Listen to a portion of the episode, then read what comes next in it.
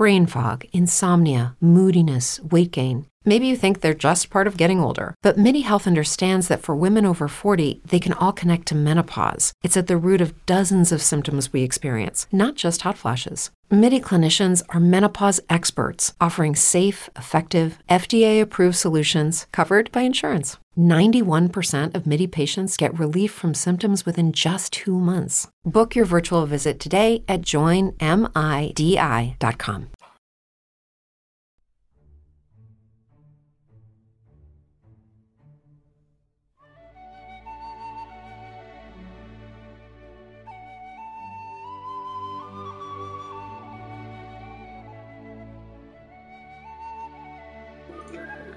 Amici di Radio Brea, ma soprattutto amiche di Radio Brea, bentornati in onda con noi. Eh, oggi è 31 di agosto, sono le 19.31 e diamo il via questa sera alla seconda serata di Eriador, il raduno dei Tolkieniani di Sicilia. Chi vi parla è il vostro Gilby con alla mia sinistra, ce l'ho fatta, Antonino. Ciao Antonino.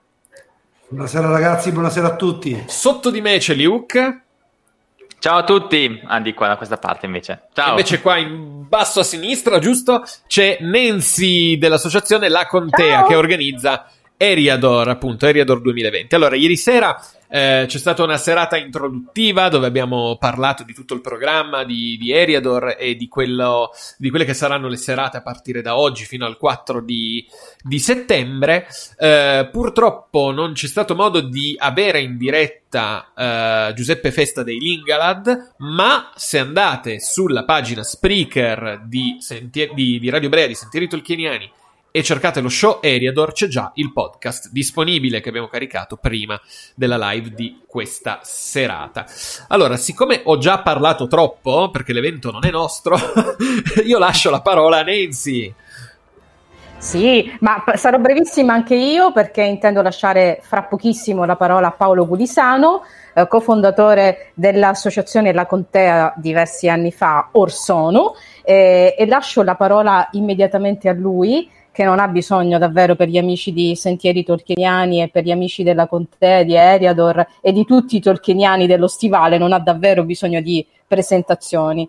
E diamo invece il titolo eh, sua, eh, del suo intervento, Le mani del re sono mani di, guar- di guaritore, taumaturghi nella terra di mezzo e buonasera, benvenuto a Paolo Gurisano.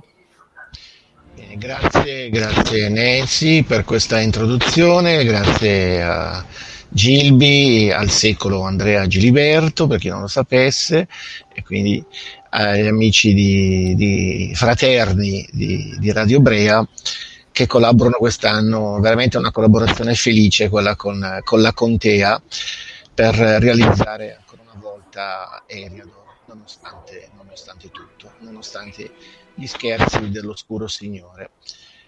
Questa sera eh, il tema che tratterò è proprio quello del eh, guarire nella terra di mezzo. Ecco, siccome secondo ormai una inveterata abitudine che anche Nancy ha ripreso, non si saltano di solito le presentazioni quando si introduce il sottoscritto nelle conferenze, devo invece dirvi che appunto, oltre che occuparmi di Tolkien saggi, articoli, qualche libro, nella vita faccio il medico epidemiologo, quindi come potete comprendere quest'anno il mio lavoro mi ha chiamato ad un particolare impegno e direi anche ad una riflessione particolare sul tema del curare, del prendersi cura eh, e anche del guarire. E quindi eh, la mia scelta per questo Eriador 2020 è stato proprio quello di un tema che è quello del curare nella terra di mezzo, mm? come, come eh, il nostro Tolkien ha parlato, scritto anche del, sul tema del, del, guarire.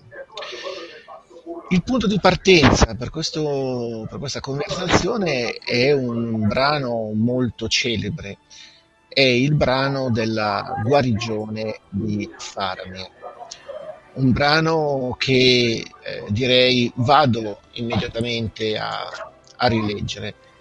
Eh, siamo nei capitoli terminali del, del Signore degli Anelli, siamo al, dopo la battaglia terribile dei campi del Pelennor e abbiamo appunto Faramir, Eowyn e, Meri, e Meriadoc nelle case di guarigione.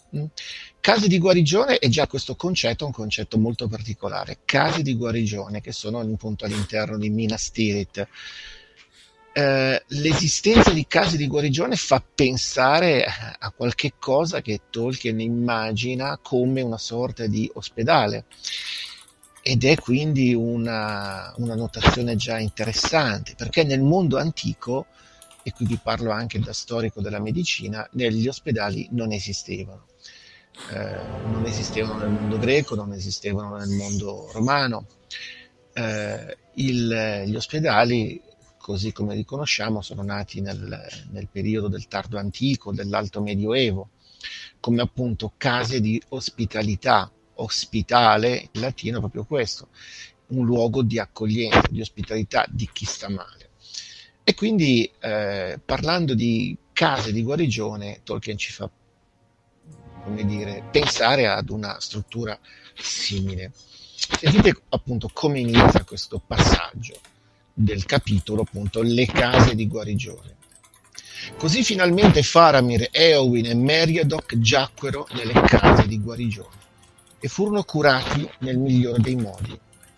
E qui attenzione, benché ogni scienza tradizionale avesse perduto ormai molto dell'antica perfezione, siamo in un momento al termine della terza era di decadenza, lo sappiamo, l'arte medica di Gondor era tuttavia ancora assai profonda e abile nel guarire sofferenti e feriti e qualunque tipo di malattia conosciuta dai mortali che vivevano a est del mare, eccetto la vecchiaia.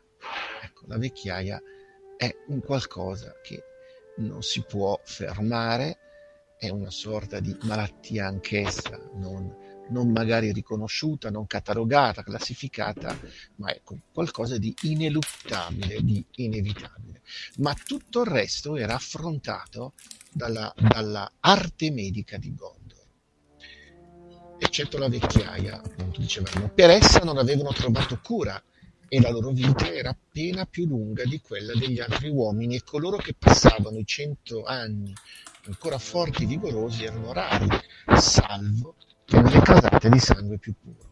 Ma ora la loro arte e la loro scienza erano confuse e perplesse. Ebbene sì, anche la medicina può diventare confusa e perplessa e lo sappiamo bene e l'abbiamo visto anche recentemente, non solo alla fine della terza, della terza epoca. E vedete qua, vi erano infatti molti che soffrivano di un male insanabile ed essi lo chiamavano l'ombra nera, perché proveniva dai Nazgûl, erano i Nazgûl che avevano trasmesso questo, questo male incurabile e coloro che ne erano colpiti piombavano lentamente in un delirio sempre più profondo per poi passare al silenzio, a un freddo micidiale e infine alla morte. E a coloro che curavano i malati evidentemente c'erano queste figure di medici, infermieri, parve che il mezz'uomo e la dama di Rohan fossero stati duramente colpiti da quel male. Un male quindi non solo del corpo, ma anche dello spirito. A volte nel corso della mattinata li udirono parlare, mormorando in sogno, e i presenti ascoltavano attentamente tutto ciò che dicevano, sperando forse di apprendere qualcosa che permettesse di scoprire la causa del male. Ecco, vedete questa, gli operatori sanitari, chiamiamoli così, delle case di guarigione stavano veramente attenti a raccogliere queste informazioni, un po' di anamnesi diremmo ora, ma presto li videro immergersi nell'oscurità e man mano che il sole volgeva occidente un'ombra grigia avanzava sui loro visi e Faramir ardeva di una febbre che non voleva diminuire. Gandalf andava dall'uno all'altro, pieno di premure, facendosi ripetere tutto ciò che i vigilatori udivano, e così trascorse la giornata, mentre fuori la grande battaglia proseguiva con alterne speranze e strane notizie. Ma Gandalf continuava a vigilare e attendere, e non si allontanava dai malati. Infine il rosso tramonto empì tutto il cielo e la luce attraversò le finestre, inondando il viso dei sofferenti. E allora coloro che erano presenti ebbero l'impressione che i volti arrossissero delicatamente, come se la salute stesse tornando, ma era soltanto un'illusione di speranza. E qui veniamo a una svolta di questa vicenda. Allora una vecchia, Ioret, la più anziana delle donne che servivano in quella casa, potremmo dire appunto un'anziana esperta infermiera, guardando il bel viso di Faramir si mise a piangere perché tutti lo amavano. Ed ella disse, ahimè, se dovesse morire, se almeno Gondor avesse dei re come quelli che pare regnassero in passato, perché le antiche saghe dicono le mani del re sono mani di guaritore e in tal modo si poteva sempre riconoscere il vero re. Ecco, Ioret eh, ha, ha ricordato un'antica sapienza, ha ricordato questa saggezza, ha ricordato l'esistenza di re in grado di guarire col tocco delle mani. Le mani del re sono mani di guaritore. Ecco, qui Tolkien riprende una antichissima credenza medievale, cioè che ci fossero delle dinastie, erano le dinastie dei re di Francia e delle dinastie dei re d'Inghilterra, i capetingi e poi appunto col trasferimento per matrimoni, parentele, eccetera, ai re d'Inghilterra legittimi, cioè fino agli Stuart, i re scozzesi poi detronizzati. Bene, Tolkien riprende questa leggenda, anzi più che una leggenda, era una vera e propria convinzione, credenza medievale che questi re appartenenti a queste casate possedessero un dono divino, il dono di guarire attenzione, non tutte le malattie, ma una malattia in particolare che nel Medioevo era una malattia terribile, era una malattia eh, spaventosa anche perché deturpava eh, la pelle, eh, deturpava i volti, quindi qualcosa di simile alla lebbra, ed era la scrofola, termine popolare che sta a indicare sostanzialmente una forma di adenite tubercolare. Quindi eh, una malattia non solo seria, non solo grave, ma anche appunto una malattia esattamente come la lebbra, sinonimo di orrore, sinonimo di, eh, come dire, una sorta di segno eh, malevolo che aveva colpito queste, queste persone. Bene, i re, i re capetingi e poi i re eh, inglesi, scozzesi, meglio come gli Stuart, possedevano il dono di curare questa, questa malattia. Eh, Tolkien conosceva certamente eh, il libro di un grande medievista, Mark Bloch, che appunto eh, dedicò uno studio approfondito al tema del, de, della figura dei re guaritori con un volume proprio che si chiama I re taumaturghi.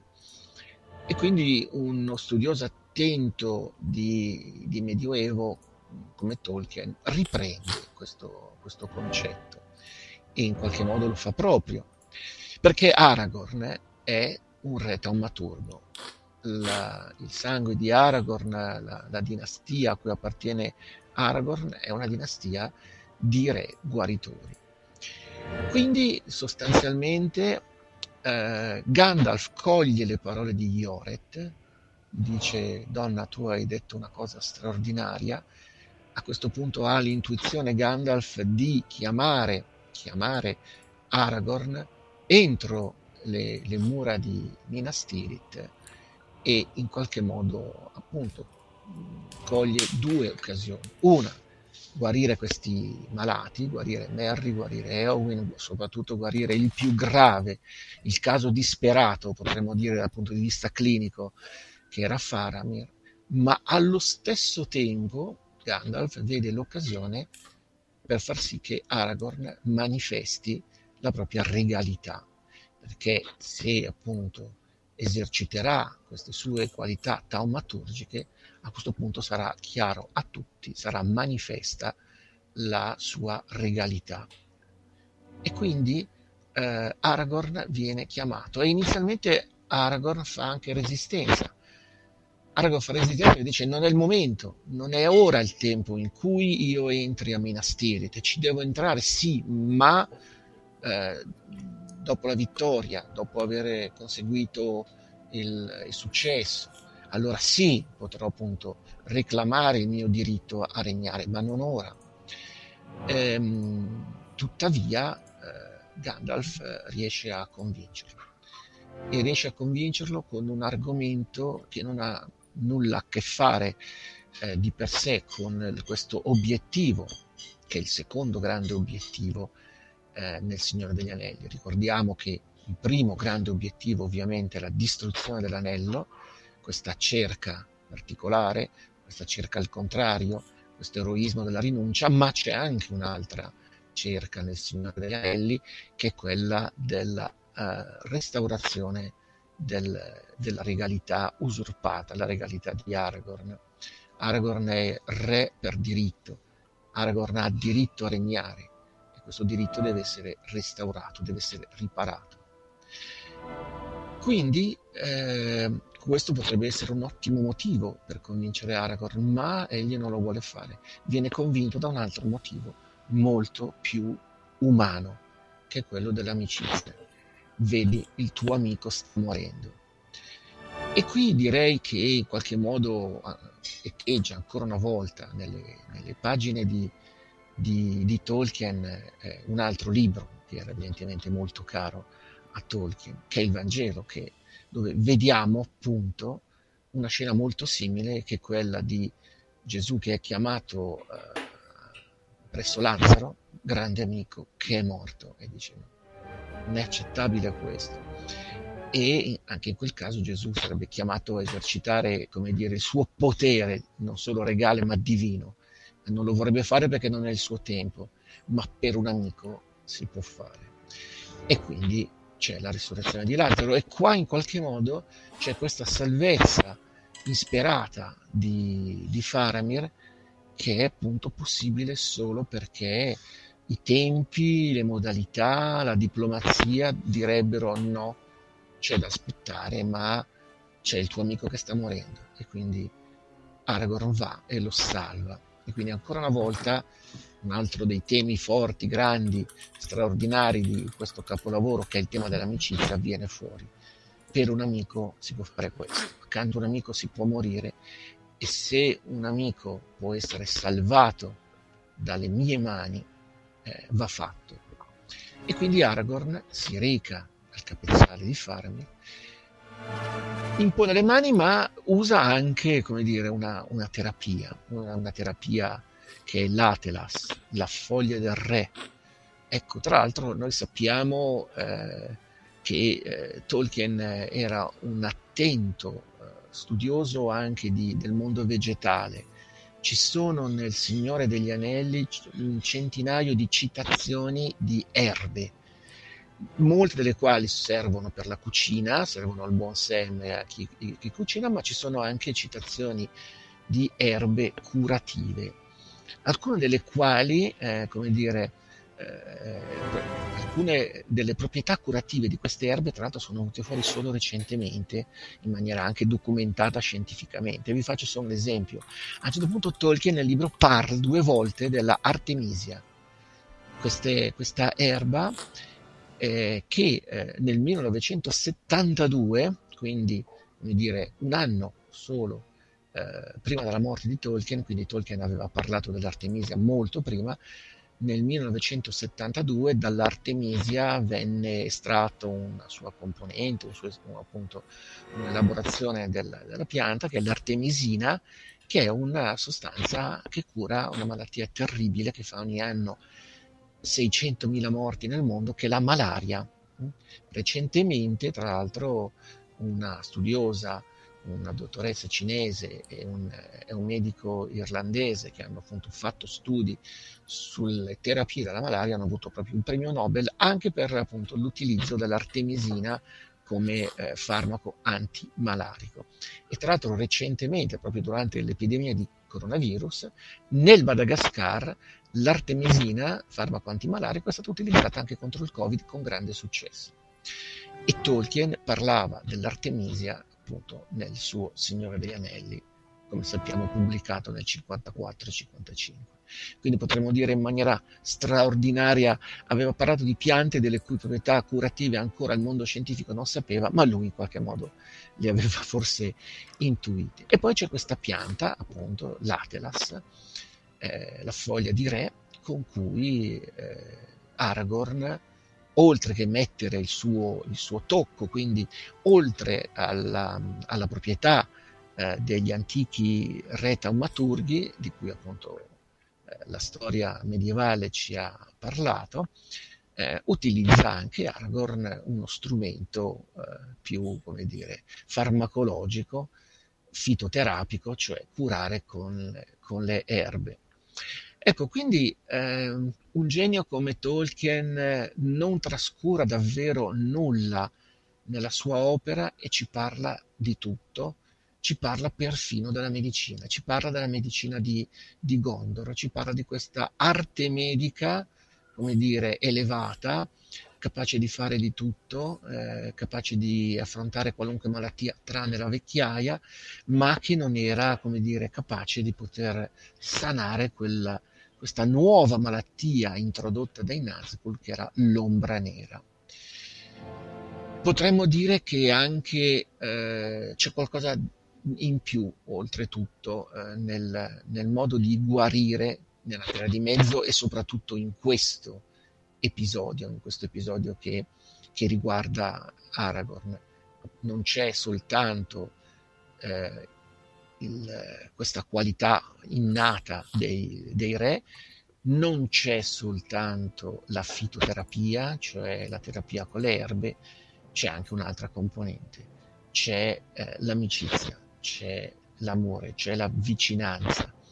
Ecco, in quel passaggio del capitolo che abbiamo detto prima, abbiamo visto anche come veniva descritta una assistenza medica, potremmo dire con termini appunto contemporanei, H24. Nessuno si staccava mai da quei pazienti, compreso Gandalf, che non li lasciava mai, eh, che, che, era accanto a loro. Quindi la, la, medicina è anche questo, non è soltanto eh, farmacologia, non è soltanto chimica, l'arte del guarire comprende anche questa questa dimensione eh, che oggi tra l'altro appunto è anche documentata scientificamente dalla psicologia, che è l'affetto, che è l'attenzione, il far sentire appunto chi è malato, chi è sofferente amato. Ebbene tutto questo Tolkien lo descriveva straordinariamente, ripeto, negli anni 40 quando andava a scrivere questo, questo romanzo. Volevo anche eh, descrivervi ulteriormente eh, qualcosa di, di, questo, di questo capitolo. Torniamo appunto a questo capitolo per sottolineare questo aspetto che vi dicevo dell'affetto, dell'amicizia, della vicinanza, dell'empatia no? utilizzata anche da, da Aragorn per, per, curare. Appunto siamo nel punto in cui Aragorn ha strofinato l'Atelas nel, nelle mani, li ha riscaldati alitandovi sopra per poi toccare la fronte del morente. E questo è il momento decisivo. A un tratto Faramir si mosse, aprì gli occhi e guardò Aragorn chino su di lui. I suoi occhi brillarono di una luce di coscienza e di affetto ed egli parlò dolcemente. Mio sire, mi hai chiamato, sono venuto. Cosa comanda il re? Non camminare più nelle ombre.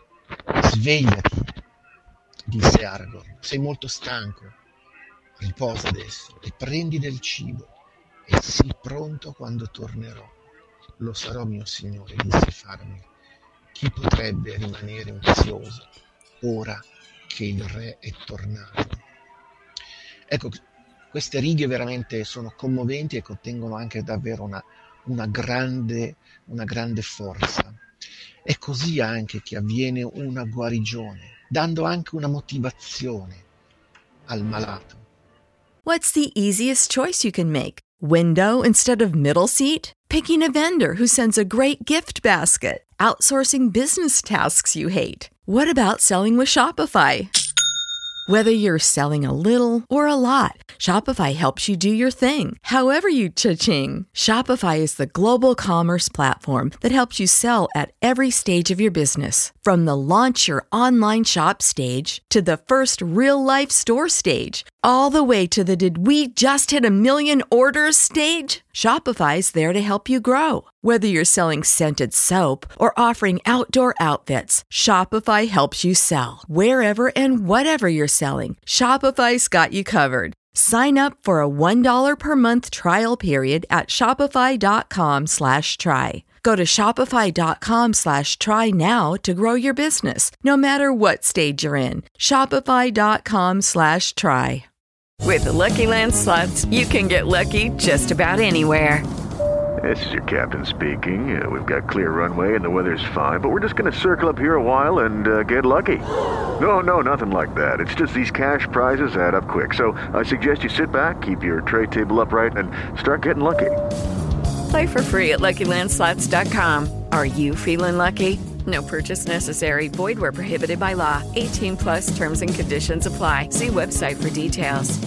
Faramir è stato toccato, è stato toccato con l'Atelas, è stato toccato dalle mani del re, che sono mani di, di guaritore. Allo stesso tempo Aragorn quasi lo scuote psicologicamente, eh, sveglia, non camminare più nelle ombre. Allo stesso tempo poi alla decisione subentra anche la, la dolcezza, sei molto stanco, riposa adesso, prendi del cibo e sii pronto quando tornerò. Ecco, è una sorta di prescrizione, potremmo dire, ma è qualcosa di più in realtà, è una raccomandazione, è la manifestazione del proprio affetto. Ecco, volevo anche, scusate, sono uscito dal campo dell'inquadratura, leggervi testualmente ehm, quel passaggio di prima di, della risposta di Ioret anche in, eh, in inglese. Thus speak Yoreth, wise woman of Gondor, saggia donna di Gondor. The hands of the king are the hands of a healer, and so shall the rightful king be known. Ecco, Aragorn è un healer. To heal in, in inglese vuol dire guarire, vuol dire, deriva da, una, da un verbo eh, in Old English di origine germanica, che vuol dire letteralmente sanare, rendere sano ciò che è guasto. Ecco, potremmo quindi dire che eh, la guarigione è un procedimento, è un processo, è un, è un avvenimento che è indispensabile nel Signore degli Anelli, da parte di, di Aragorn, da parte di Gandalf, che in qualche modo anche lui guarisce, si prende cura, quando anche Frodo rimarrà ferito anche gravemente dopo la distruzione dell'anello, sarà accudito da Gandalf e anche da Aragorn, anche, anche su Frodo sarà utilizzato l'Atelas e sarà utilizzato il, il tocco delle mani del re. Mm, il compito degli eroi del Signore degli Anelli è proprio questo, sanare, sanare ciò che è sordido, quindi c'è qualcuno che lo può fare istituzionalmente, c'è qualcuno che ha questa prerogativa innata che è appunto il re, ma è compito di ciascuno in qualche modo sanare ciò che è male. Un grande male ha pervaso eh, la terra di mezzo, un grande male ha invaso la terra di mezzo, l'ha guastata e quindi the healer, il, colui, il guaritore, colui che sana, colui che porta la salute e potremmo dire anche la salvezza. Non dimentichiamo che in latino la parola salus eh, vuol dire sia salute che salvezza. Quindi colui che sana è anche colui che salva, potremmo dire. E questo è ciò che fa Aragorn. E tra l'altro, sanando il male di Faramir, lo salva non solo fisicamente, gli salva l'anima e gli rende possibile anche quel prodigio che avverrà poi in, in seguito, che sarà il prodigio del nuovo amore per lui che aveva il cuore ferito, ferito da, dall'ingratitudine di suo padre, può conoscere l'amore per Ewin e viceversa. Ewin che aveva il cuore spezzato può, può conoscere un amore vero. Ecco, a volte la guarigione è prodigiosa, tant'è che la parola taumaturgico deriva appunto dal, da un termine greco che vuol dire fare prodigi. Certo, agli occhi degli antichi il guarire magari da una malattia grave, da una malattia infettiva, da una malattia che sembrava non lasciare scampo, poteva sembrare un prodigio. Oggi noi sappiamo che invece è la conseguenza appunto delle buone arti, delle buone pratiche mediche messe in atto. Però in fondo anche oggi, anche nella nostra medicina super tecnologica, che però come abbiamo visto in questo anno può essere messa in crisi da un, eh, da un microscopico microorganismo, anche un virus può mettere in ginocchio il mondo e lasciare il mondo quasi impotente, apparentemente impotente, beh, in realtà, in realtà invece noi possiamo eh, sanare in maniera anche prodigiosa. Certe guarigioni prodigiose eh, sono invece magari il frutto di tutto questo, di un, di un re taumaturgo, di un buon medico, di un di, un, di uno stregone che si prende cura dei, dei suoi amici. Insomma, Tolkien ci, ci, ci dà anche questo lascito nella sua storia accanto a tutte le altre cose che ci racconta e che ci, fanno, che ci hanno fatto divertire, ma ci hanno fatto anche pensare, ci invita a riflettere su questo compito, che è da sempre il compito dell'umanità. Eh, vedete, studiando la storia della medicina si rimane davvero eh, stu- stupiti e quasi anche commossi dal fatto che l'uomo, anche quello più primitivo, ha sempre tentato di sanare le malattie, di ricucire le ferite, di trovare rimedi. Ecco, quindi, e se è vero che a volte l'uomo sembra l'uno per l'altro, come dice un famoso filosofo, homo homini lupus, in realtà nell'uomo c'è anche questa capacità di prendersi cura dell'altro, di farsi carico della sofferenza dell'altro. E questo è anche il grande insegnamento del Signore degli Anelli. Quindi c'è, è vero, il grande taumaturgo, Aragorn, ma ci sono anche tanti piccoli taumaturghi che si prendono cura gli uni degli altri. Pensate a, a Sam Gamgee per, per, Frodo, pensate a Merry Pipino, pensate appunto a, a tutti coloro che fanno del loro meglio per lasciare dietro di sé una terra migliore, sanare le persone, sanare i malati, ma allo stesso tempo anche sanare una terra che si è guastata. Questo è il, dire, il celebre mandato di Gandalf, che tutti credo ricordiamo, le parole di Gandalf, altri mali verranno, hm, non finiranno mai i mali, le guerre, le malattie, ma ciò che tocca a noi è lasciare a chi verrà dopo di noi terra buona e sana da coltivare, quindi è una sorta di grande manifesto del realismo, del realismo di chi appunto vuole lasciare dietro di sé un mondo migliore e anche un'umanità meno ferita e più sanata. Ok, allora Paolo, grazie, è stato davvero molto, ma molto interessante. Mi piacerebbe chiacchierare con te, però non abbiamo tantissimo tempo, però qualcosa, uh, qualcosina te la, te la, voglio chiedere. Chiaramente invitiamo anche i partecipanti a commentare ed eventualmente a porre delle domande. Eh, tu poco fa hai detto che io rispetto la tradizione ormai della non presentazione, in realtà eh, ne voglio cominciare un'altra eh, e non per raddrizzare un tiro, ma perché eh, desideravo fortemente che cominciassi tu eh, immediatamente, ehm, visti anche i tempi, a introdurre davvero il primo intervento. E, ehm, noi ti conosciamo bene ehm, a proposito di amicizia, sappiamo eh, che ehm, l'Associazione Culturale La Contea ti ha sempre avuto presente fin dall'inizio e dal primo Eriador, non sei ne- mancato neanche ad un Eriador. E, però questa Beh, sera... È un piacere venire ad Eriador, quindi. Eh, ti tocca venire ad Eriador, visto che sei uno dei cofondatori della Contea. Però quello a cui mi volevo legare stasera innanzitutto è proprio uh, la tua professione. Eh, il titolo del tuo intervento, nel momento in cui me lo hai comunicato, mi par- mi è, mi ha colpito in maniera particolare. Eh, uno, viste le eh, ultime vicende che ci hanno toccato vic- da vicino e che soprattutto hanno toccato te da vicino come, come medico. Eh, abbiamo seguito tue, ehm, eh, i tuoi interventi eh, attraverso il tuo blog e soprattutto abbiamo avuto eh, modo anche di, di leggere eh, la tua ultima pubblicazione che riguarda proprio le pandemie.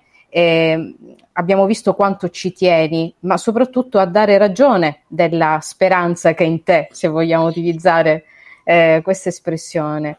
Eh, dalla peste al coronavirus, storia, letteratura, medicina, eh, quello che tu hai eh, voluto, come fai sempre, mettere in campo è appunto un, um, cominciare dall'origine, eh, dal, eh, dalla storia, per dare ragione di quello che tu scrivi. E quello che hai fatto questa sera anche con, con questo intervento ehm, è ritornare un po' alle origini, sia origini epidemiologiche, eh, a partire dai nomi, ma ehm, anche alle origini di eh, qualcosa che ho percepito, dimmi se sbaglio, ti appartiene molto. La cura innanzitutto eh, umana, spirituale, amicale eh, delle persone che ci troviamo davanti. Ecco, la domanda è questa. Eh, tu all'inizio hai detto che eh, non esisteva nessuna cura per la vecchiaia, eh, eppure è una persona anziana, saggia e eh, sta per anziana, ha come diciamo ehm, eh, origine proprio l'essere umano nella sua terza età e, ed, è, ed era allora era molto importante la figura dell'anziano in quanto saggio, in quanto persona che portava con sé un bagaglio enorme ed è questa persona che convince Aragorn a ehm, mettere mani, eh, a usare questo suo potere. E non sarà eh, probabilmente in questa anzianità eh, eh, in questa caratteristica della cura umana e spirituale che si può trovare eh, una cura proprio per eh, quella, quell'età che si chiama la vecchiaia.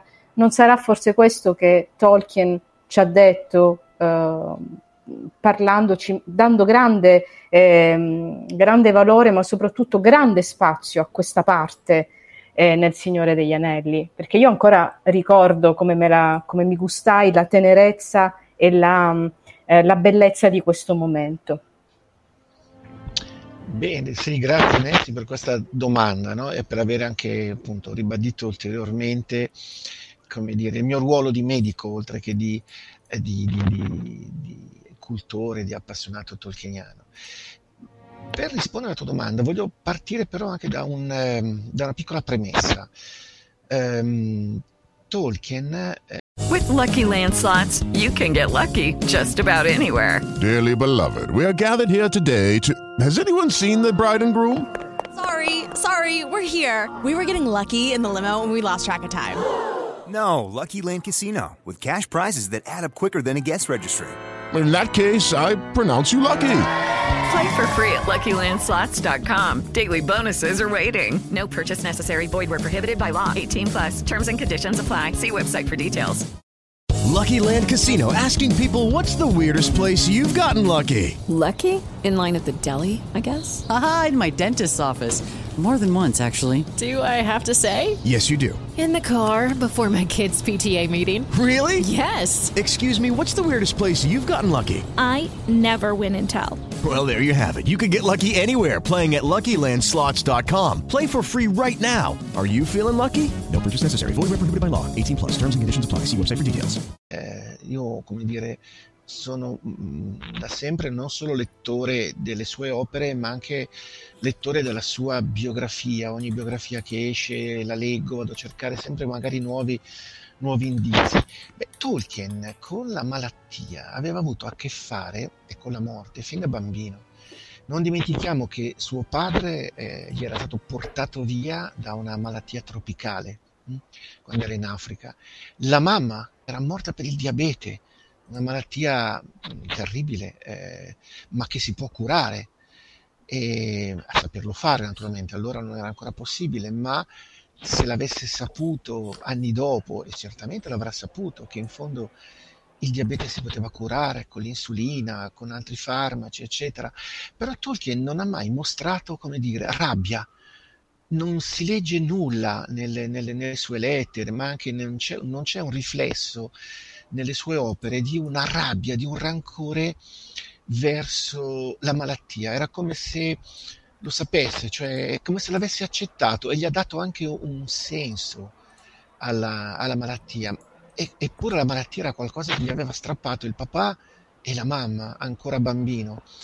Poi la malattia l'ha conosciuta, l'ha vista, l'ha provata in guerra eh, nel 1916-17, quando si prende appunto in trincea la Richeziosi e quando deve stare appunto a lungo in ospedale. Quindi era un uomo che la sofferenza, la malattia la conosceva, l'aveva sperimentata, l'aveva subita, perché appunto la malattia gli aveva strappato gli affetti più cari.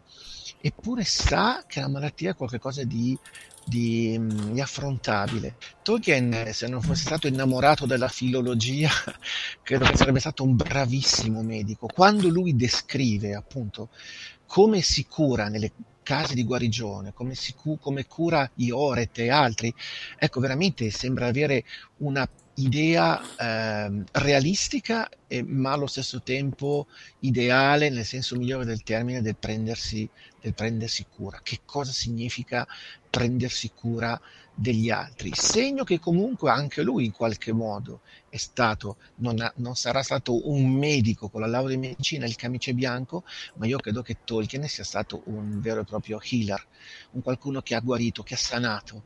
La lettura delle sue opere credo che veramente è qualcosa, è una medicina del, dello spirito e della mente. E poi appunto eh, ci ha dato questa visione della, uh, della, della senilità, dell'anzianità, come la vogliamo chiamare, appunto, come l'esperienza, come una esperienza messa al servizio degli altri. Mm?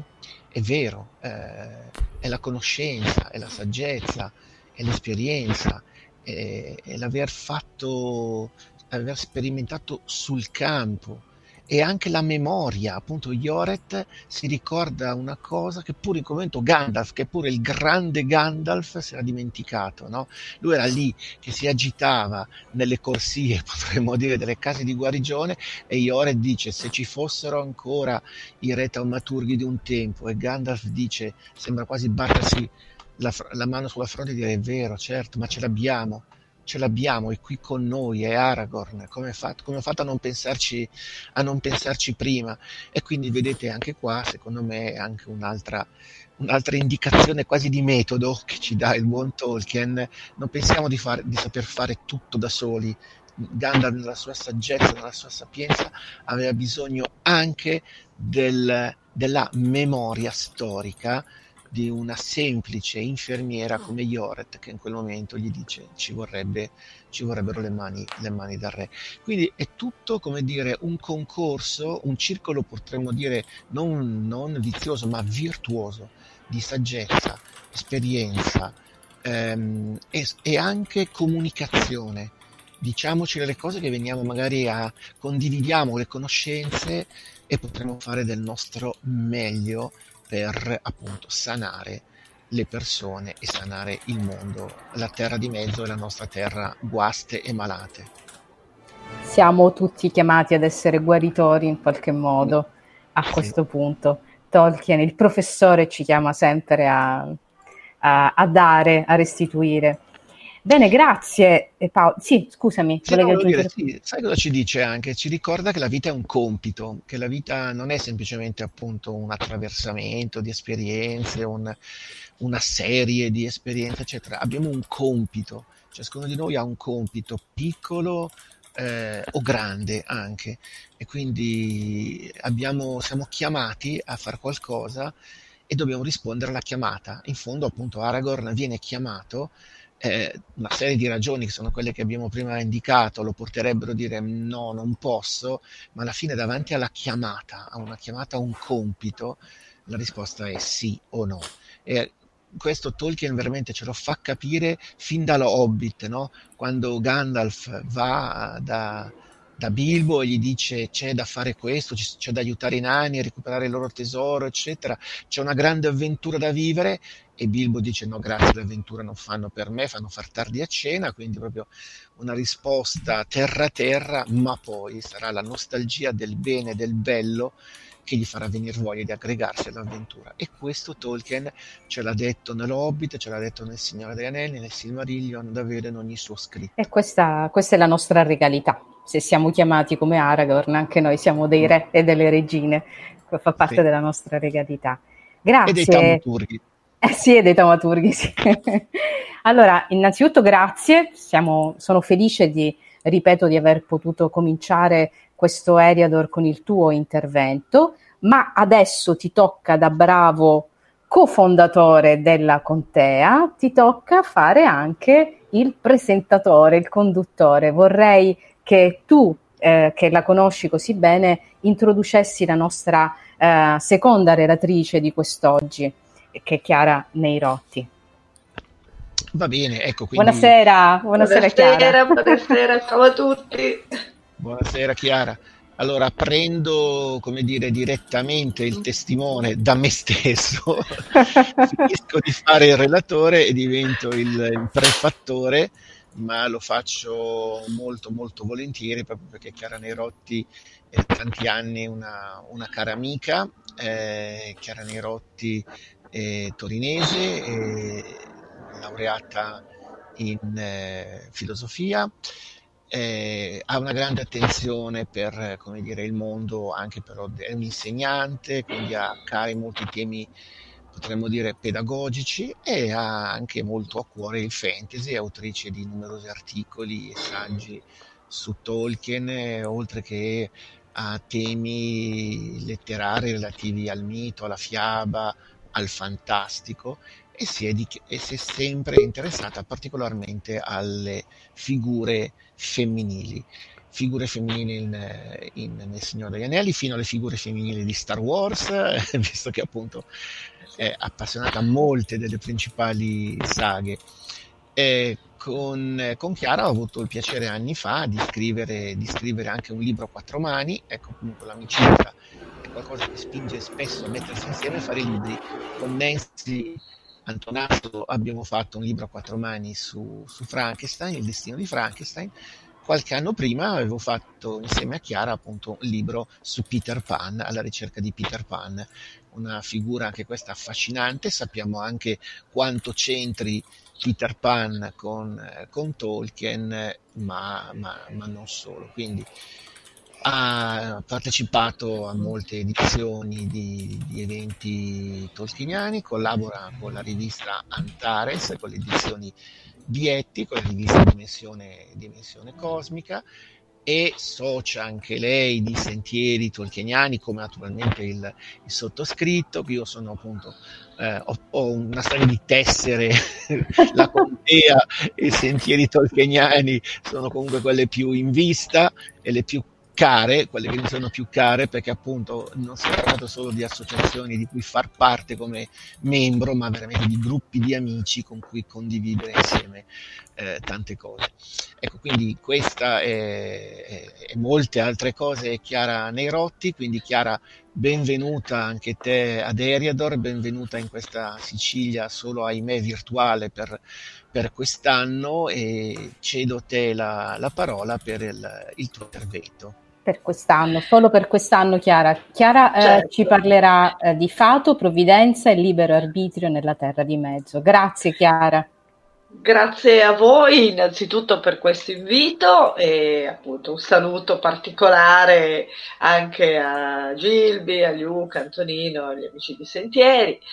E allora il tema di, di questa sera è eh, particolarmente impegnativo, quindi non parlerò questa volta di personaggi femminili, ma di un tema che, eh, su cui diciamo, hanno scritto molti interpreti dell'opera di Tolkien, sicuramente molto più autorevoli di me, quindi io farò diciamo, una breve introduzione all'argomento perché diciamo che eh, noi non troviamo mai esplicitamente il termine provvidenza nelle opere di Tolkien, in quanto lui ha voluto sicuramente eh, rappresentare un mondo precristiano, potremmo definirlo, cioè un mondo che, eh, in cui appunto non, non è avvenuto no? Eh, l'incarnazione. Tuttavia, sicuramente il modo in cui tratteggia il fato per usare il termine appunto antico, non è in contrasto con eh, l'idea cristiana di provvidenza. Almeno questo, diciamo, secondo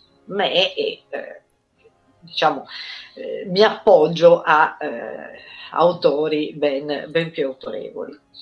E abbiamo alcuni esempi diversi esempi, sia nello Hobbit sia ancora più nel Signore degli Anelli, di eh, eventi che sembrano apparentemente casuali, impercettibili e che invece determinano svolti importanti e creano concatenazioni eh, significative e che vengono sottolineati proprio o da, diciamo di solito da Gandalf come qualcosa che apparentemente è casuale ma che invece non lo è nel, due esempi su tutti, l'incontro tra Thorin e Gandalf a Brea e eh, soprattutto il ritrovamento dell'anello da parte di Bilbo. E qui eh, appunto il caso è eh, quello che può apparire agli occhi di una persona qualsiasi, ma Gandalf eh, sa benissimo che di caso non si tratta e tanto che Gandalf dirà appunto a Frodo che Bilbo era destinato a trovare l'anello. With lucky landslots, you can get lucky just about anywhere. Dearly beloved, we are gathered here today to. Has anyone seen the bride and groom? Sorry, sorry, we're here. We were getting lucky in the limo and we lost track of time. No, Lucky Land Casino, with cash prizes that add up quicker than a guest registry. In that case, I pronounce you lucky. Play for free at LuckyLandSlots.com. Daily bonuses are waiting. No purchase necessary. Void were prohibited by law. 18 plus. Terms and conditions apply. See website for details. Okay, round two. Name something that's not boring. A laundry. Ooh, a book club. Computer solitaire. Huh? Ah, oh, sorry. We were looking for Chumba Casino. That's right. ChumbaCasino.com has over 100 casino style games. Join today and play for free for your chance to redeem some serious prizes.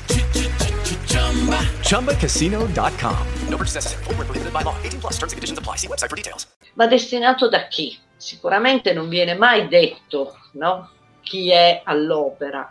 ma si comprende che c'è un potere che è più grande anche di quello appunto di, di, di Sauro, che in qualche modo muove l'anello stesso a cercare di farsi trovare e che ne scompiglia, ne scompiglia i piani. Noi troviamo eh, dei riferimenti nelle lettere di Tolkien che eh, fanno proprio, diciamo, spiegano questo, questo aspetto. E nella lettera 156 eh, Tolkien dice Così Dio e le divinità angeliche, i signori o le potenze dell'Occidente, quindi Valar, si limitano a fare capolino nella conversazione di Gandalf con Frodo e cita appunto dietro c'era qualcos'altro all'opera, dietro ogni proposito dei facitori dell'anello. Quindi si tratta in qualche modo di un intervento esterno, trascendente. L'ultima autorità, l'ultimo potere non è quello di Sauron, eh, c'è qualcos'altro, ci sono altre forze in ballo. E eh, nella, parlando in particolare del fallimento di Frodo, perché noi sappiamo che Frodo arriva no, al punto in cui deve gettare l'anello, ma la sua volontà è stata completamente consumata e quindi non riesce a compiere l'atto finale e sarà, come sappiamo, l'intervento di Gollum eh, a eh, determinare poi la fine dell'anello. De- intervento che, come sappiamo, è stato reso possibile dalla pietà provata prima da Bilbo e poi da Frodo per lo stesso Gollum. Ma in questo caso, questo intervento, potremmo dire, era predeterminato, era scritto che le cose sarebbero andate così, potremmo dire che si era creata una concatenazione di eventi resa possibile proprio dalla pietà mostrata da Bilbo e da Frodo e quindi da una loro libera scelta, ecco il tema del libero arbitrio, pur all'interno delle circostanze, Tolkien insiste sul fatto che siamo comunque noi a poter decidere come agire con le circostanze che ci vengono date. E quindi sarà proprio eh, grazie a questa concatenazione precedente di eventi che il, l'intervento di Gollum e la distruzione finale diventa possibile. E Tolkien eh, nella lettera 181 commenta così. Ma è l'unico, e qui per unico si intende Ero, l'Uvatar, che possiede l'autorità decisiva e, così sembra a chi è calato nel tempo, si riserva il diritto di intervenire nella storia.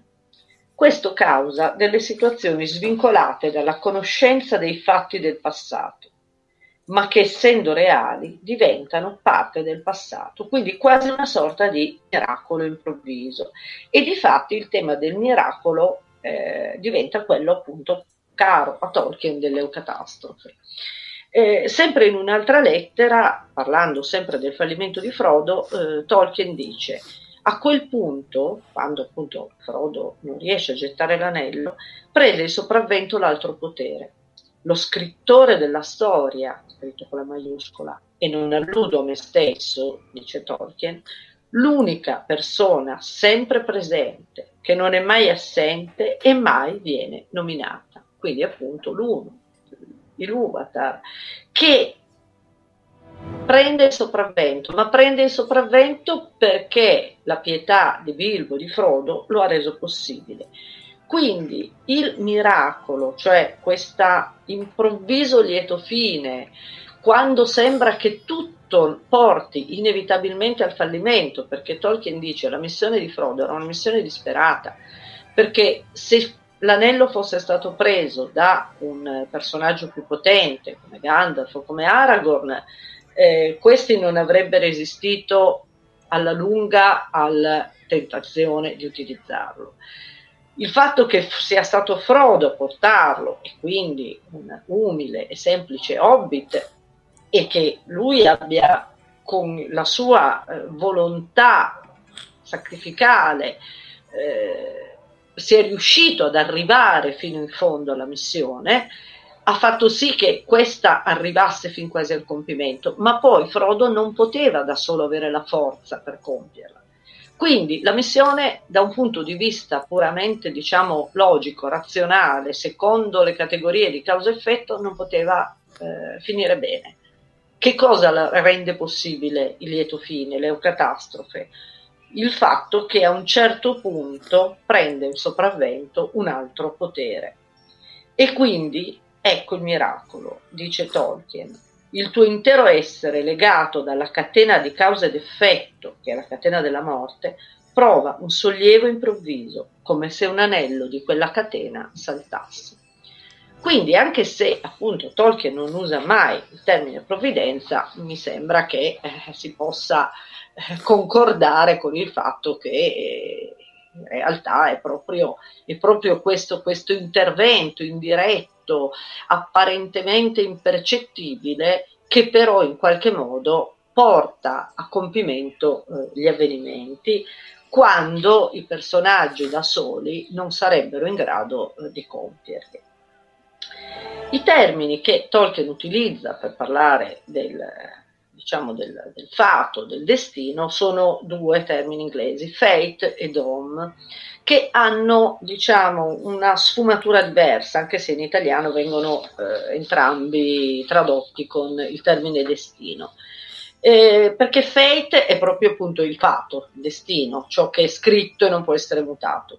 Eh, dom implica anche l'idea del giudizio, quindi nel, diciamo, nell'inglese moderno è diventato anche una sorta di destino infausto, perché ha a che fare anche con il destino finale, con la morte, ma nel diciamo nella concezione originale, nell'Old English, era legato al, diciamo alla figura delle norne, no? le norne sono come le moire, come le parche, cioè quelle che tessono appunto il destino degli uomini e che quindi ne stabiliscono il corso, indicando però anche un, un, un divenire, un qualche cosa che deve avvenire e avviene nel tempo.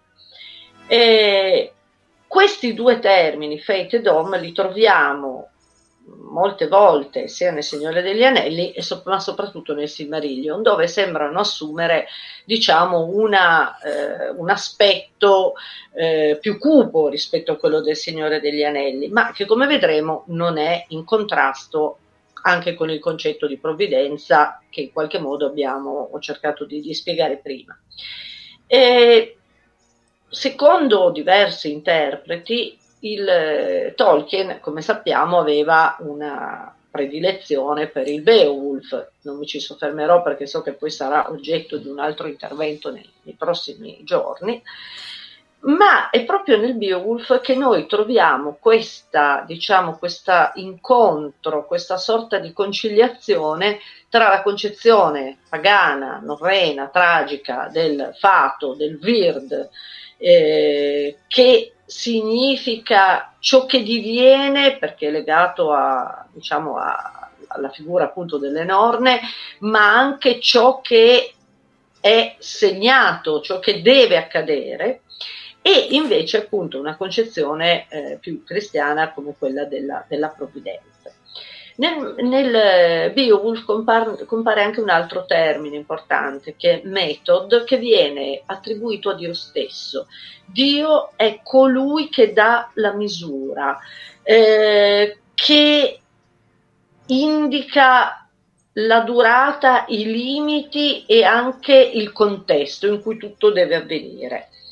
Quindi, in qualche modo, nel Beowulf noi troviamo proprio un Dio che diventa il giudice supremo, che è quello che dà il metodo, la misura, la strada, e eh, che in qualche modo è superiore anche al fatto stesso, può cambiare, se vuole, anche il fatto stesso, oppure intervenire nelle trame del fatto.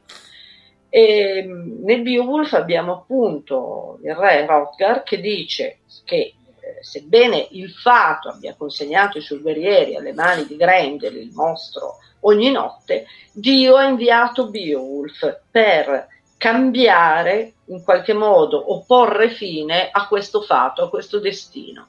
Quindi c'è questa possibilità di questo intervento.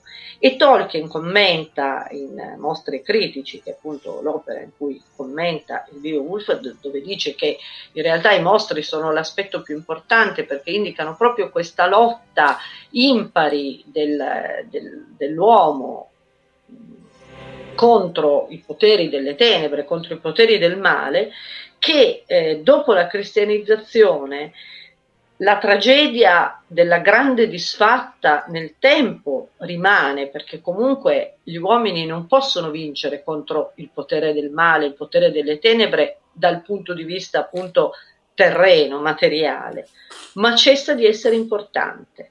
Non è una sconfitta perché la fine del mondo è, fa parte del progetto divino, del creatore, di colui che dà la misura che è l'arbitro che è al di sopra del mondo mortale. Quindi questa concezione noi la ritroviamo, come dicevo, sia in maniera eh, forse più vicina al concetto di provvidenza nel Signore degli Anelli e eh, forse più vicina al concetto appunto di fato, ma con queste precisazioni nel Silmarillion e diciamo in genere nei racconti della prima era. E quindi eh, ecco sempre questa possibilità di qualche cosa che interviene nella trama di un destino già fissato e che può cambiarlo, può modificarlo. E in questo vedremo che eh, c'entra anche il tema del libero arbitrio. Eh, Tolkien, in una delle sue notazioni rispetto alla lingua elfica, distingue in particolare due concetti. Umbar, che è il, l'ordine e l'insieme delle condizioni fissate da Eru, al, quindi dall'Uvatar, al momento della creazione, e che porteranno al verificarsi degli eventi nel mondo, e Ambar che è l'universo in quanto processo fisico che realizza queste condizioni e gli eventi che sono stati fissati all'origine. Quindi potremmo dire che eh, la provvidenza, o meglio, il disegno divino è Umbar. Ambar sono le circostanze che poi limitano eh, l'esistenza di tutti gli esseri viventi perché sono la manifestazione appunto di questo fatto, di questo destino, di questo disegno. E quindi eh, gli esseri viventi si devono muovere, diciamo, all'interno di queste circostanze. Tolkien però ricorda, come dicevo prima, che Eru si trova fuori, è trascendente rispetto a entrambi, cioè lui stesso può, se vuole, operare interventi anche non previsti all'origine, non previsti nella musica degli Ainur. Ricordo tra l'altro che appunto i Valar, cioè gli Ainur che hanno scelto di venire nella Terra di Mezzo, non conoscono tutto il disegno di Luvatar e quindi anche dei figli di Luvatar, elfi e uomini, non sanno tutto, non conoscono tutto ciò che accadrà o che loro faranno. E lo stesso Iluvatar in qualche modo è come se lasciasse questo margine, questo varco, questa apertura. Vorrei soffermarmi adesso in particolare su un dialogo che eh, avviene appunto nel Silmarillion, che è quello tra Tuor e Ulmo, il Valar delle acque, che eh, Valar del mare, che eh, farà sì che Tuor giunga appunto a Gondolin e eh, per salvare la città, anche se poi questa cadrà, perché il destino sarà che questa cade in qualche modo, ma eh, da questo nascerà poi la salvezza, cioè la nascita di Arendil che poi porterà eh, il messaggio no, degli elfi e degli uomini ai Valar eh, per, per, appunto, per portare questa, questa salvezza nella terra di mezzo. E ci sono varie versioni successive di, di questo incontro, io eh, leggerò quella dell'ultima, quella del 1951, perché qui eh, ciò che Ulmo dice a Tuor quando gli spiega quello che, che perché lo ha cercato è estremamente importante. E Ulmo parlò a Tuor di Valinor e dell'oscurità che vi stava calando, e dell'esilio dei Noldor, e del fato di Mandos, e del luogo nascosto del reame benedetto. Ecco, rispetto al fatto di Mandos il termine è proprio Dom, perché Mandos è proprio il Valar che incarna questo aspetto del giudizio che diventa anche un destino. Pensiamo appunto alla eh, profezia che è anche una maledizione di quello che accade in, accadrà in Oldor dopo appunto il giuramento di Feanor e eh, la perdita dei Silmaril. Ma stai attento, disse, quindi è sempre Ulmo che parla, perché nell'armatura del fato vi è sempre una fenditura e nelle pareti del fato un'incrinatura, sino al pieno compimento che voi chiamate la fine. E così sarà, sinché io durerò una voce segreta che contraddice e una luce dove fu decretato ci fosse il buio. Quindi, sebbene nei giorni di questa oscurità sembrerà che io mi opponga al volere dei miei fratelli, i signori dell'Occidente, Questo è il mio ruolo tra di loro, ed esso a me fu predestinato prima della creazione del mondo. Forse però il fato e l'ombra, forte però il fato, quindi dom, qui il termine è proprio dom, mm. cioè il giudizio, la, la, maledizione, la condanna che è stata eh, indicata e che va verso il suo compimento. E l'ombra del nemico si allunga. E io mi sono invece ridotto tanto da divenire nella terra di mezzo non più di un segreto bisbiglio. Le acque che scorrono verso occidente si seccano e avvelenate ne sono le sorgenti e il mio potere si ritrae dalla terra. Gli elfi e gli uomini si fanno ciechi e sordi e non mi vedono né mi odono a causa del potere di Melkor. E ora la maledizione di Mando scorre rapida verso il compimento, e tutte le opere dei Noldor periranno, e si sfalderà ogni speranza che essi costruiscono. Solo l'ultima speranza rimane, la speranza che non hanno cercato e che non hanno preparato, e quella speranza risiede in te, perché così ho deciso. Quindi Ulmo sta seguendo il volere di Luvatar, a lui è, lui è stato predestinato per essere quello che intercede a favore degli elfi e degli uomini, anche se sembra che entri in contrasto con i suoi fratelli, con la maledizione e con una maledizione, la profezia di Mandos. Quindi sta recitando il suo ruolo ma i messaggi che può lasciare sono soltanto dei segni impercettibili, non può farlo in tutta la sua potenza e infatti Tuor ha seguito dei segni senza sapere all'inizio che questi gli erano stati inviati da Ulmo stesso.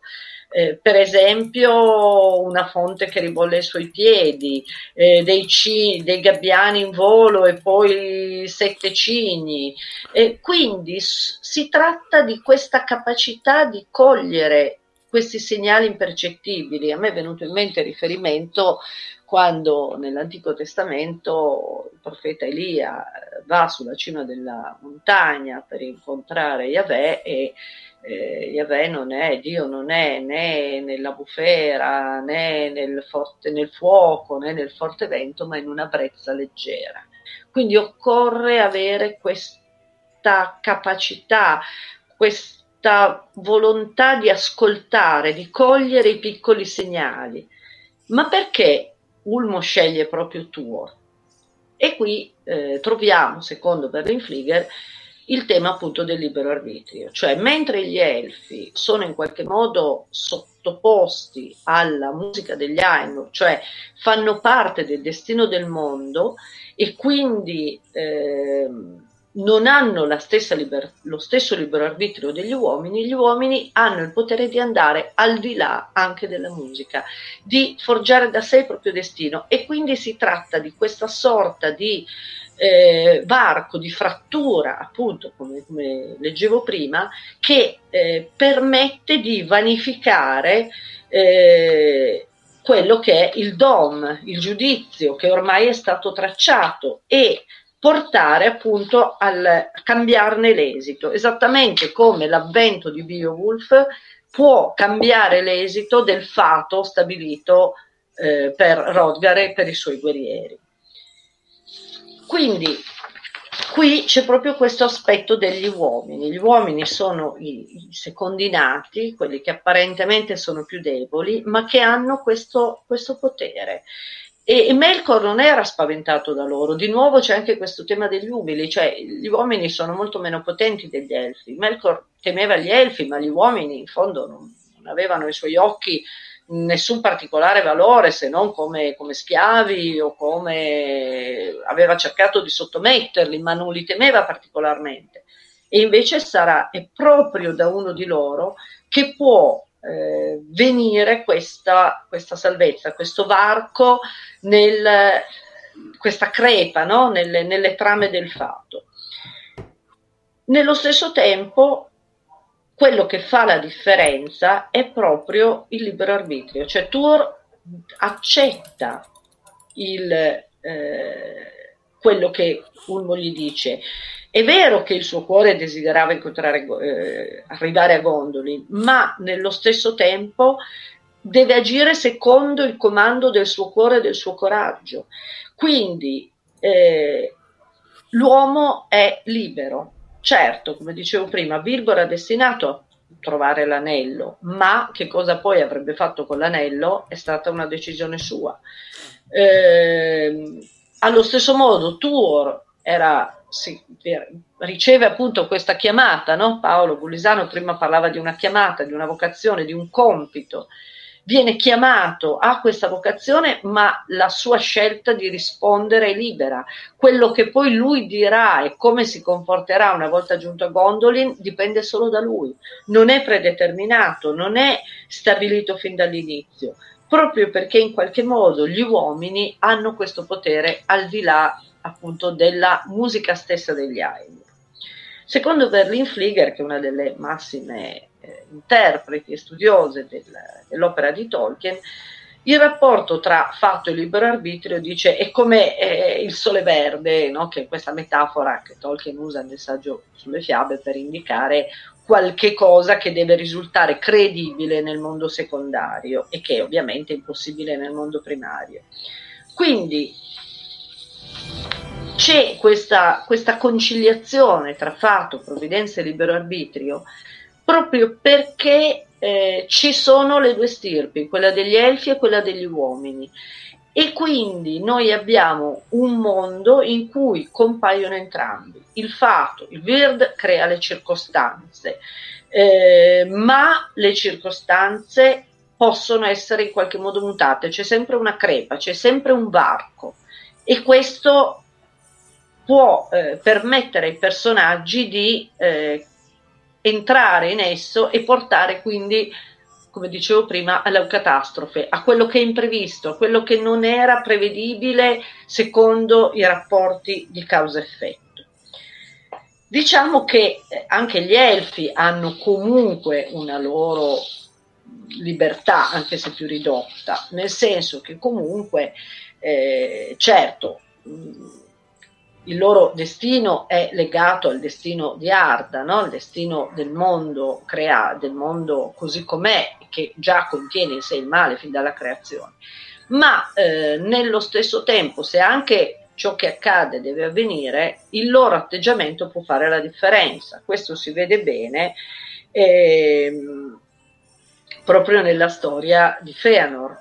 È vero che il furto dei Silmaril da parte di eh, Melkor sarebbe avvenuto comunque e quindi Feanor non poteva farci nulla. Ma se lui, prima di sapere del furto, avesse accettato di dare i Silmaril a Yavanna, probabilmente non ne sarebbe derivato il male che ne è derivato, quindi il massacro di altri elfi ad Alqualonde e poi il giuramento e così via. La stessa fine di Gondolin, quando appunto Tuor arriva Gondolin e dice al re, a Turgon, che eh, deve abbandonare l'opera delle sue mani, la città, Turgon rifiuta. Lui avrebbe, mh, Gondolin sarebbe stata distrutta lo stesso, perché il fato, il Dom, la maledizione di Mandos aveva stabilito che tutte le opere degli elfi nella Terra di Mezzo sarebbero state distrutte ma forse le cose in qualche modo si sarebbero mosse in un'altra maniera, magari qualcuno di quelli che sono morti avrebbe potuto essere salvato e così via. Quindi, eh, se anche gli elfi non hanno la possibilità di, diciamo, di agire al di là appunto della musica degli Ainur, quindi di alterare circostanze o eventi esterni, tuttavia possono sempre fare delle scelte With lucky landslots, you can get lucky just about anywhere. Dearly beloved, we are gathered here today to. Has anyone seen the bride and groom? Sorry, sorry, we're here. We were getting lucky in the limo and we lost track of time. No, Lucky Land Casino, with cash prizes that add up quicker than a guest registry. In that case, I pronounce you lucky. Play for free at LuckyLandSlots.com. Daily bonuses are waiting. No purchase necessary. Void where prohibited by law. 18 plus. Terms and conditions apply. See website for details. E comunque tutti i grandi avvenimenti sembrano sempre un intreccio, il frutto diciamo dell'intreccio tra la volontà e le azioni degli uomini, degli elfi e le circostanze, il fato apparentemente prefissato. Eh, abbiamo visto l'esempio di Gondolin, l'esempio di Feanor, ma anche la storia di Beren e Lúthien, in cui appunto si dice che Beren era in qualche modo destinato a entrare nel Doriath nonostante la cintura protettiva di Melian. Destinato di nuovo da chi? Dai Luvatar, dai Valar, da Melian stessa che, che essendo una Maiar, quindi Valar diciamo di, di, potere inferiore ma comunque superiore a quello degli Elfi aveva previsto che qualcuno sarebbe arrivato. Tolkien non lo dice. Ma in qualche modo noi capiamo di nuovo che ci sono all'opera dei poteri, dei poteri più grandi. Un ultimissimo accenno perché il tempo è praticamente scaduto alla figura di Turin, che eh, invece è una figura estremamente tragica. Lui si dà il nome di Turambar, padrone del proprio destino, ma invece è quello in cui maggiormente sembra che non sia padrone di nulla, perché tutto accade eh, in modo tale che sembra legato proprio alla maledizione che Melkor ha lanciato sulla sua famiglia. In realtà anche in questo caso noi vediamo che ci sono degli atteggiamenti di orgoglio, di hubris, potremmo dire, cioè di, di, di, appunto di arroganza, di orgoglio da parte di Turin, che in qualche modo fanno sì che tutto ciò che accade non faccia, anche se lui cerca di sfuggire alla maledizione, tutto ciò che accade non faccia che eh, realizzarla. E quindi l'orgoglio diventa lo strumento attraverso cui la maledizione può servirsi per giungere a compimento. Allora, traendo una conclusione da questa carrellata, spero non troppo confusa, eh, potremmo dire che la provvidenza o comunque l'intervento, diciamo, di potere altro si manifesta, come dicevo, non in avvenimenti eclatanti, ma nelle pieghe nascoste della realtà e sollecita l'animo dei personaggi a rispondere. È sempre appunto una, una sorta di chiamata, comporta la necessità di compiere delle scelte che sono innanzitutto delle scelte morali o comunque eh, delle scelte che colgano i segni di ciò che accade eh, nella, appunto attorno a noi. E eh, coloro che sanno mantenersi umili, come Bilbo, ma anche come Beren e Tur, compieranno le scelte giuste e verranno quindi anche aiutati nel loro cammino. Chi invece vuole prevedere gli avvenimenti e controllarli, anche se magari animato da buone intenzioni, come nel caso di Turing, andrà incontro alla rovina. E in conclusione, lo so che sono, sto sforando, ma due minuti finisco, eh, volevo citare la, la, la frase no, tratta dallo specchio di Galadriel in cui Sam vedendo quello che sta accadendo nella contea, vorrebbe tornare indietro. E, e Galadriel gli ridice: ricorda che lo specchio mol- mostra molte cose e che eh, soltanto, scusate, la leggo due secondi. Ricorda che lo specchio mostra molte cose e che non tutte si sono già verificate. Alcune non avverranno mai, accadranno solo se coloro che le vedono abbandonano la loro strada per impedirle. Quindi la conclusione, dice Tom Shippey, altro grande interprete tolkieniano, prendete le vostre decisioni, non cercate di saperne di più della provvidenza. Quest'ultima è il risultato di tutte le decisioni le intesse tra loro nel suo disegno. Nessun uomo potrà sapere come andrà, perché perfino i saggi non possono saperlo. Vi ringrazio. Grazie a te, grazie, è stato davvero un intervento molto, ma molto interessante. E grazie per la carrellata di esempi che hai portato. Io sono sempre molto eh, legata alla figura di, sono romantica, di Beren Lúthien, eh, però um, eh, tutto, ciò che, tutto ciò che partiva da, dai Luvatar, tutto quello che ehm, hai detto mi ha fatto ritornare alla musica degli, Ai, degli Ainur e, e a quanto eh, il discostarsi un po' dalla, dall'orchestrazione stonasse all'orchestrazione stessa. Eh, ecco, mi ha fatto pensare proprio a quel momento che, che amo tanto. E, invito anche gli altri a entrare a, a chiacchierare un po' con, con, Chiara se non ci sono ehm, delle domande. Io sono sempre quella che fa le domande, però vorrei, non vorrei monopolizzare i quesiti. Sì, intanto rispondo solo brevemente a quello che dicevi appunto della musica degli Ainur, cioè l'intervento, la dissonanza no, di Melkor che introduce il male. In qualche modo Eru dice comunque anche tu hai la tua origine in me. Qualsiasi cosa tu faccia eh, per distruggere in qualche modo viene sussunta, no? Infatti tre volte rilancia la melodia Eru. E eh, quindi è vero che Arda conterrà già anche queste, queste, fratture, questa dissonanza, il male introdotto da Melkor, ma in qualche modo il Luvatar si tiene l'ultima parola. E l'ultima parola sarà proprio anche l'avvento degli elfi e degli uomini. E quindi questo va al di là del potere anche degli Ainur stessi e anche di Melkor ovviamente. Mi viene in mente un'altra cosa, ma voglio lasciare la parola a Paolo che aveva una domanda per te. sì, eh, mi ricollego un po' anche a quello che è stato il mio intervento sulle terapie no? Nella, nel, nel, mondo di Tolkien. E, mm, la musicoterapia in qualche modo, no? Cioè, tra l'altro una grande donna medievale, grande religiosa e grande teologa, ma anche, eh, come dire, grande medico che era il Degarda di certo. Bingen, certo. era anche una musicologa, no? Quindi vediamo anche dalla concezione della musica di Tolkien come il, il male, e quindi male e malattia sono strettamente connessi, eh, venga anche da questa rottura del, del, dell'armonia. No?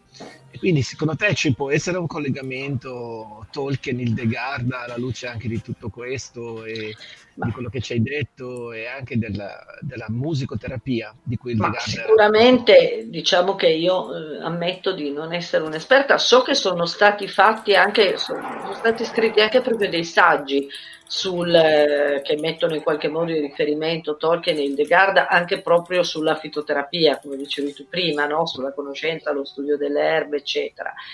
Sicuramente il tema della musica in Tolkien è, è centrale e, e, il tema dell'armonia, no? tutto in qualche modo deve essere riportato in armonia.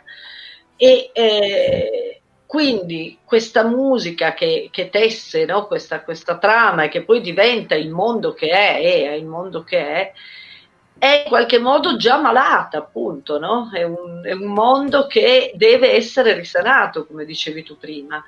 E quindi l'opera eh, in particolare proprio degli uomini, secondo questa, questa versione, che, che, hanno questo, che sono più fragili, apparentemente molto meno potenti degli elfi, ma che hanno questo potere di andare al di là della musica degli Ainur, sarà quella che dovrebbe, se secondo il libero arbitrio, cioè se seguono la, il, il, il, la loro vera natura, il volere di Luvatar, portare a questo risanamento, che infatti no, c'è poi questo tema che eh, Tolkien ha appena accennato di questa Arda rinnovata, no? Arda sanata, che in qualche modo ci sarà alla fine dei tempi, in cui gli, el- gli uomini si uniranno al coro degli Ainur. E dice degli elfi non sappiamo, non diciamo, ma in qualche modo tutto verrà compiuto, tutto verrà completato. E quindi eh, questo tema della musica è come questa sorta di di, di trama, no? di leitmotiv, di tessitura, come dicevamo prima, che piano piano si dipana nel tempo, ma che non è giunta a compimento. Io trovo questo concetto molto affascinante. Oh sì, Sul Legard non so dire molto di più. Dovrei approfondire. Sì. Sì.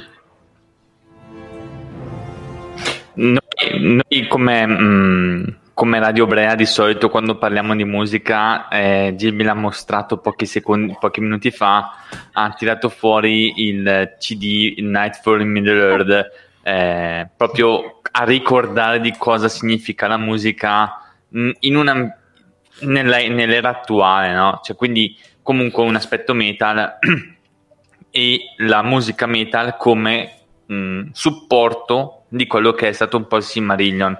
Il percorso storico che fa Nightfall in Middle Earth è il percorso del Silmarillion in tutti i passaggi, da, da tutti, ecco. Adesso non stiamo qua a parlarne perché sennò veramente ne apriamo un capitolone.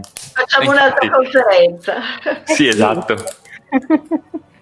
È vero, una volta abbiamo fatto proprio una... ehm, durante un intervento proprio con eh, Sentieri col Tolkieniani abbiamo proprio parlato di musica eh, di Tolkien e i Blind, i Blind Guardian eh, sono stati immediatamente ma anche la- È impossibile non farlo. eh no infatti Chissà Eh, mai che beh. non ritornino queste idee, magari. Chissà. Eh sì. E nel frattempo leggevo il commento di Giorgio Todesco che eh, seguirà domani uno dei nostri giovani della, ehm, della contea, che domani si unirà e farà il suo intervento insieme a Francesco Tomasello e che ci ha ringraziato per questi due splendidi interventi. Lui purtroppo è di Messina ma non vive a Messina, si sta gustando questo Eriador proprio grazie a Sentieri Tolkieniani e a Radio Brea che ci hanno offerto eh, la possibilità di poter arrivare eh, a tutto lo stivale. Eh, complimenti a Chiara, grazie. Eh, era la prima volta che io mi gustavo un intervento di, di Chiara e sono molto contenta. Mi hai fatto venire voglia di andare a riguardarmi il Silmarillion e, tutte- e tutti questi personaggi così affascinanti. E mi hai fatto venire in mente, dicevo poco fa, anche la.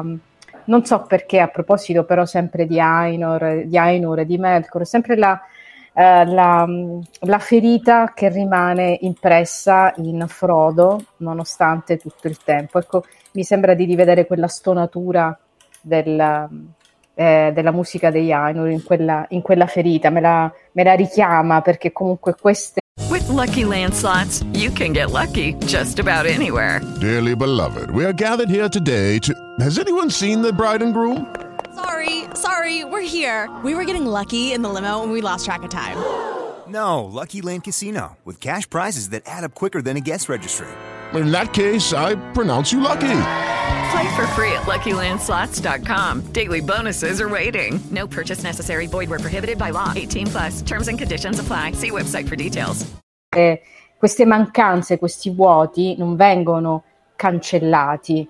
Potrei dire che vengono, ehm, ecco, forse lo dite meglio voi, io non, non sono, eh, sono solo un'appassionata lettrice, ma eh, l'accostamento di, di questo fa venire, fa venire proprio in mente che eh, davvero il libero arbitrio è una scelta e non viene cancellata la scelta, viene sicuramente redenta, risanata, eh, ma non viene eh, cancellata perché eh, è importante tanto quanto le, le scelte belle di seguire un determinato percorso. Sì, tra l'altro appunto su questo, come dicevo, Tolkien interviene nelle lettere proprio dicendo che in realtà Frodo non, non- non avrebbe potuto per le circostanze riuscire a fare di meglio, ma che comunque se tutti gli altri lo hanno capito e quindi viene celebrato come un eroe no? da Aragorn, da tutti gli altri, dice sicuramente Frodo non avrà nascosto nulla, avrà detto quello che lui aveva fatto e che quindi aveva fallito, lui non riesce a perdonarsi. Perché Eh sì. comunque, come hai detto, la ferita c'è, la ferita rimane, no? E quindi per essere sanata, torniamo al discorso del risanamento, occorre andare in una dimensione altra, che è quella appunto Eh sì. delle terre periture, no? Perché se in fondo appunto siamo noi stessi, no? Che, che- che siamo consapevoli della nostra natura, della nostra interiorità e quindi è proprio que- su quello, su quell'aspetto lì, no? Che deve essere, che deve essere sanato. Quindi sicuramente. Penso che Paolo su questo anche possa dire qualcosa, no? Sul risanamento da questo punto di vista. Eh sì, è proprio così, cioè, l'abbiamo detto, salute e salvezza sono un po' la stessa cosa e quindi e, e poi ha un concetto sicuramente a tutto campo, quello della salute e della salvezza, cioè non è soltanto fisica, eh, la ferita di Frodo non rimargina, è una ferita spirituale, non, non è soltanto un dito che gli manca, ma è qualcos'altro, è ben altro, no? E quindi, come hai detto tu, è nelle terre in- impediture che può trovare eh, la medicina giusta. E quindi Anche questo è uno dei Tolkien eh, sottolinea di quanto sia importante curare l'anima oltre che il corpo. Certo. Allora, avremmo una domanda da, da una nostra ascoltatrice da, direttamente dalla web radio che si chiama Kalian, una domanda per Paolo che eh, recita così. Avrei una domanda per Paolo visto che lui è il guaritore della situazione. Come mai Tolkien non ci dà certezza della guarigione di Frodo nelle terre immortali, ma ci lascia semplicemente intuire che la sua guarigione è possibile? Ma perché vuole lasciare davvero come un, un velo eh, su quello che sono le terre immortali, quello che va. Cioè, ha poi letto il Silmarillion eh, capisce che cosa succede in quella scena finale, in quell'addio ma eh, io credo che tutto sommato, anche se non racconta tutto, non entra nel dettaglio, credo che sia chiaro che Frodo sta andando verso, come dire, la risposta ad ogni sua domanda, il compimento di ogni suo desiderio, cioè c'è in quel sorriso, in quella serenità con cui appunto saluta gli amici, anche se nella tristezza, però quando vediamo Frodo partire sappiamo che sta andando veramente verso quella, quella pienezza quella di sé che gli è, mancata, gli è mancata sulla Terra di Mezzo. La Terra di Mezzo è stata salvata, ma non è un qualcosa di cui godrà lui, però lui godrà di qualcos'altro che forse è anche ancora più importante a Valinor.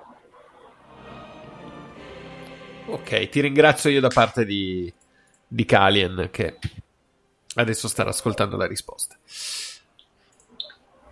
Dunque, stavo controllando. Eh, non ci sono domande, pare, dal, dal, pubblico, quindi li esortiamo, se ne hanno, di farle proprio in questi minuti. Magari Luca e Antonino hanno delle domande per Paolo e Chiara.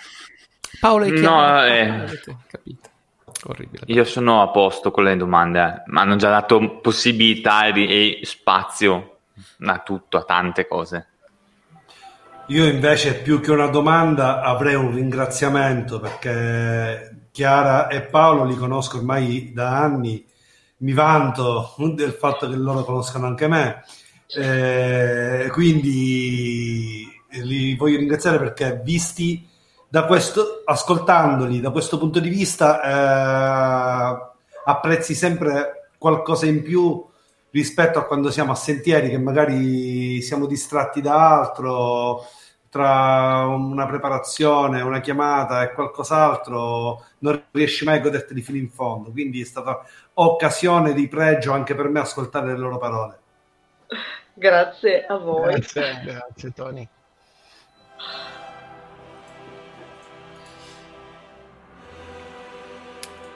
molto bene non vedo comparire nulla dal, dal pubblico, quindi lascio la parola a Nancy. Sì, beh, ricordo che comunque questo video sarà disponibile anche quando noi finiremo la, la diretta e che eventualmente altre domande potranno essere fatte e li, li riporteremo noi ai nostri relatori. Eh, desidero ancora una volta ringraziarvi perché ancora una volta avete confermato eh, questo, eh, questo, alto livello di eh, condivisione, mi piace dirla così. non avevo dubbi e, e sono molto contenta di, lo ripeto, sono ripetitiva di aver cominciato con voi proprio questo, eh, questo nuovo Eriador ehm, che si era fermato uh, da un paio d'anni e che finalmente riprende vigore. Davvero abbiamo messo, l'abbiamo messo tutta. Eh, grazie, semplicemente grazie e vi invitiamo anche voi a seguire Eriador e a farlo seguire in questi giorni, eh, a inserirvi, a fare le vostre domande agli altri relatori perché eh, uno degli obiettivi è proprio quello di condividere nostre, la nostra ricchezza che sono, è il nostro Tolkien, come dicevamo ieri, che viene messo in tavola. Ieri abbiamo parlato di una tavola bella imbandita, ciascuno portava ciascuno sta portando le sue portate. Ecco, voi avete portato i primi, adesso vedremo cosa, cosa avverrà da domani. Brindo, brindo a Eriador con un buon bicchiere di whisky scozzese. Ecco, bravo. Eh, prosit, grazie. grazie. Io, io avevo solo l'acqua, ma perché devo ancora cenare, quindi. Anch'io devo ancora cenare. Sì, mi sa che dobbiamo un po' cenare tutti ancora. Nel frattempo è giunta una domanda da Giovanni, una domanda per Chiara. Giovan- Giovanni che chiede, credo la risposta Ah. sia implicita all'intervento di Chiara, ma c'è qualche parere esplicito di Tolkien sul libero arbitrio? Ma allora, eh, come dicevo, in realtà è qualcosa che lui utilizza più volte, ehm, secondo appunto la Flieger, Shippey, eccetera, eccetera. Ci sono appunto molte occasioni in cui questo è evidente. Quindi, come dicevo prima, se anche magari i termini utilizzati non sono quelli, il significato è quello, perché appunto tutte le volte in cui eh, i personaggi devono prendere una decisione, questo compare. N'è, c'è un esempio che cito brevemente perché prima non ho avuto tempo, ehm, cioè, che, che appunto che cita la Flieger, quando Aragorn deve decidere se eh, seguire Frodo eh, e Sam a Mordor o inseguire gli orchi che hanno rapito Merry e Pipino. E lui è molto, è molto combattuto e dice proprio una frase, dice speriamo che questa mia decisione porti a cambiare il destino di questo giorno infausto, di questo giorno sfortunato. E quindi c'è proprio questa, questa libertà di scelta che però porta ovviamente a una forte difficoltà, perché non dimentichiamo che il libero arbitrio è anche un peso, una grande responsabilità, perché noi non sappiamo mai se facciamo la scelta giusta. Adesso qui mi, mi addentrerei in cose troppo filosofiche e direi che non è il momento, ma eh, sicuramente questo tema quindi compare, cioè tutte le volte in cui i personaggi devono compiere delle scelte, che non sono appunto obbligate dalle circostanze, ma eh, sono scelte tra, tra, appunto, tra elementi che in qualche modo sono equivalenti, no? che hanno delle ragioni equivalenti, si nota proprio questo aspetto della importanza e della centralità del libero arbitrio.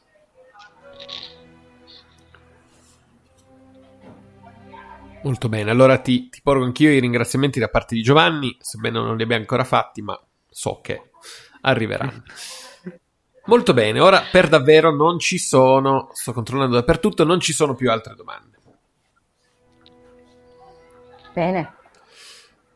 Quindi come, quindi come giustamente stava dicendo Nancy prima, eh, per chi si fosse collegato adesso o chi si fosse perso la, la diretta, non temete perché potete rivedere il video non appena cliccheremo stop e anche riascoltare il podcast eh, direttamente dal, dal profilo Spreaker di Radio Brea che ricordiamo che è spreaker.com slash sentieri tolkieniani eh, ci sarà già disponibile come dicevo il podcast di questa sera come sono già disponibili il podcast di ieri sera e l'intervento eh, che abbiamo caricato di Giuseppe Festa dei Lingalad che non ha potuto partecipare dal vivo ieri sera.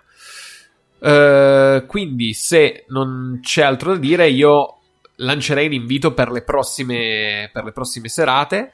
Uh, ci saranno ancora quattro serate con Eriador 2020, quindi da domani fino al 4 di settembre, se- settembre sempre alle 19.30, sempre eh, su, eh, su Facebook per chi ci sta guardando in video eh, o più facilmente sul sito web radiobrea.net slash streaming dove potete vedere appunto il video di Facebook e potete anche ascoltare il podcast come vi dice- vi dicevamo prima su spreaker.com slash sentieri tolkieniani.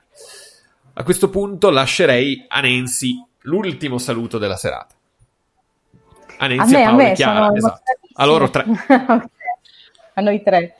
Ok, allora ci vediamo domani sera insieme ai nostri giovani Giorgio Todesco e Francesco Tomasello. Vi aspettiamo alle 19.30 qui. Una buona serata. Buona serata a tutti e grazie. Ciao.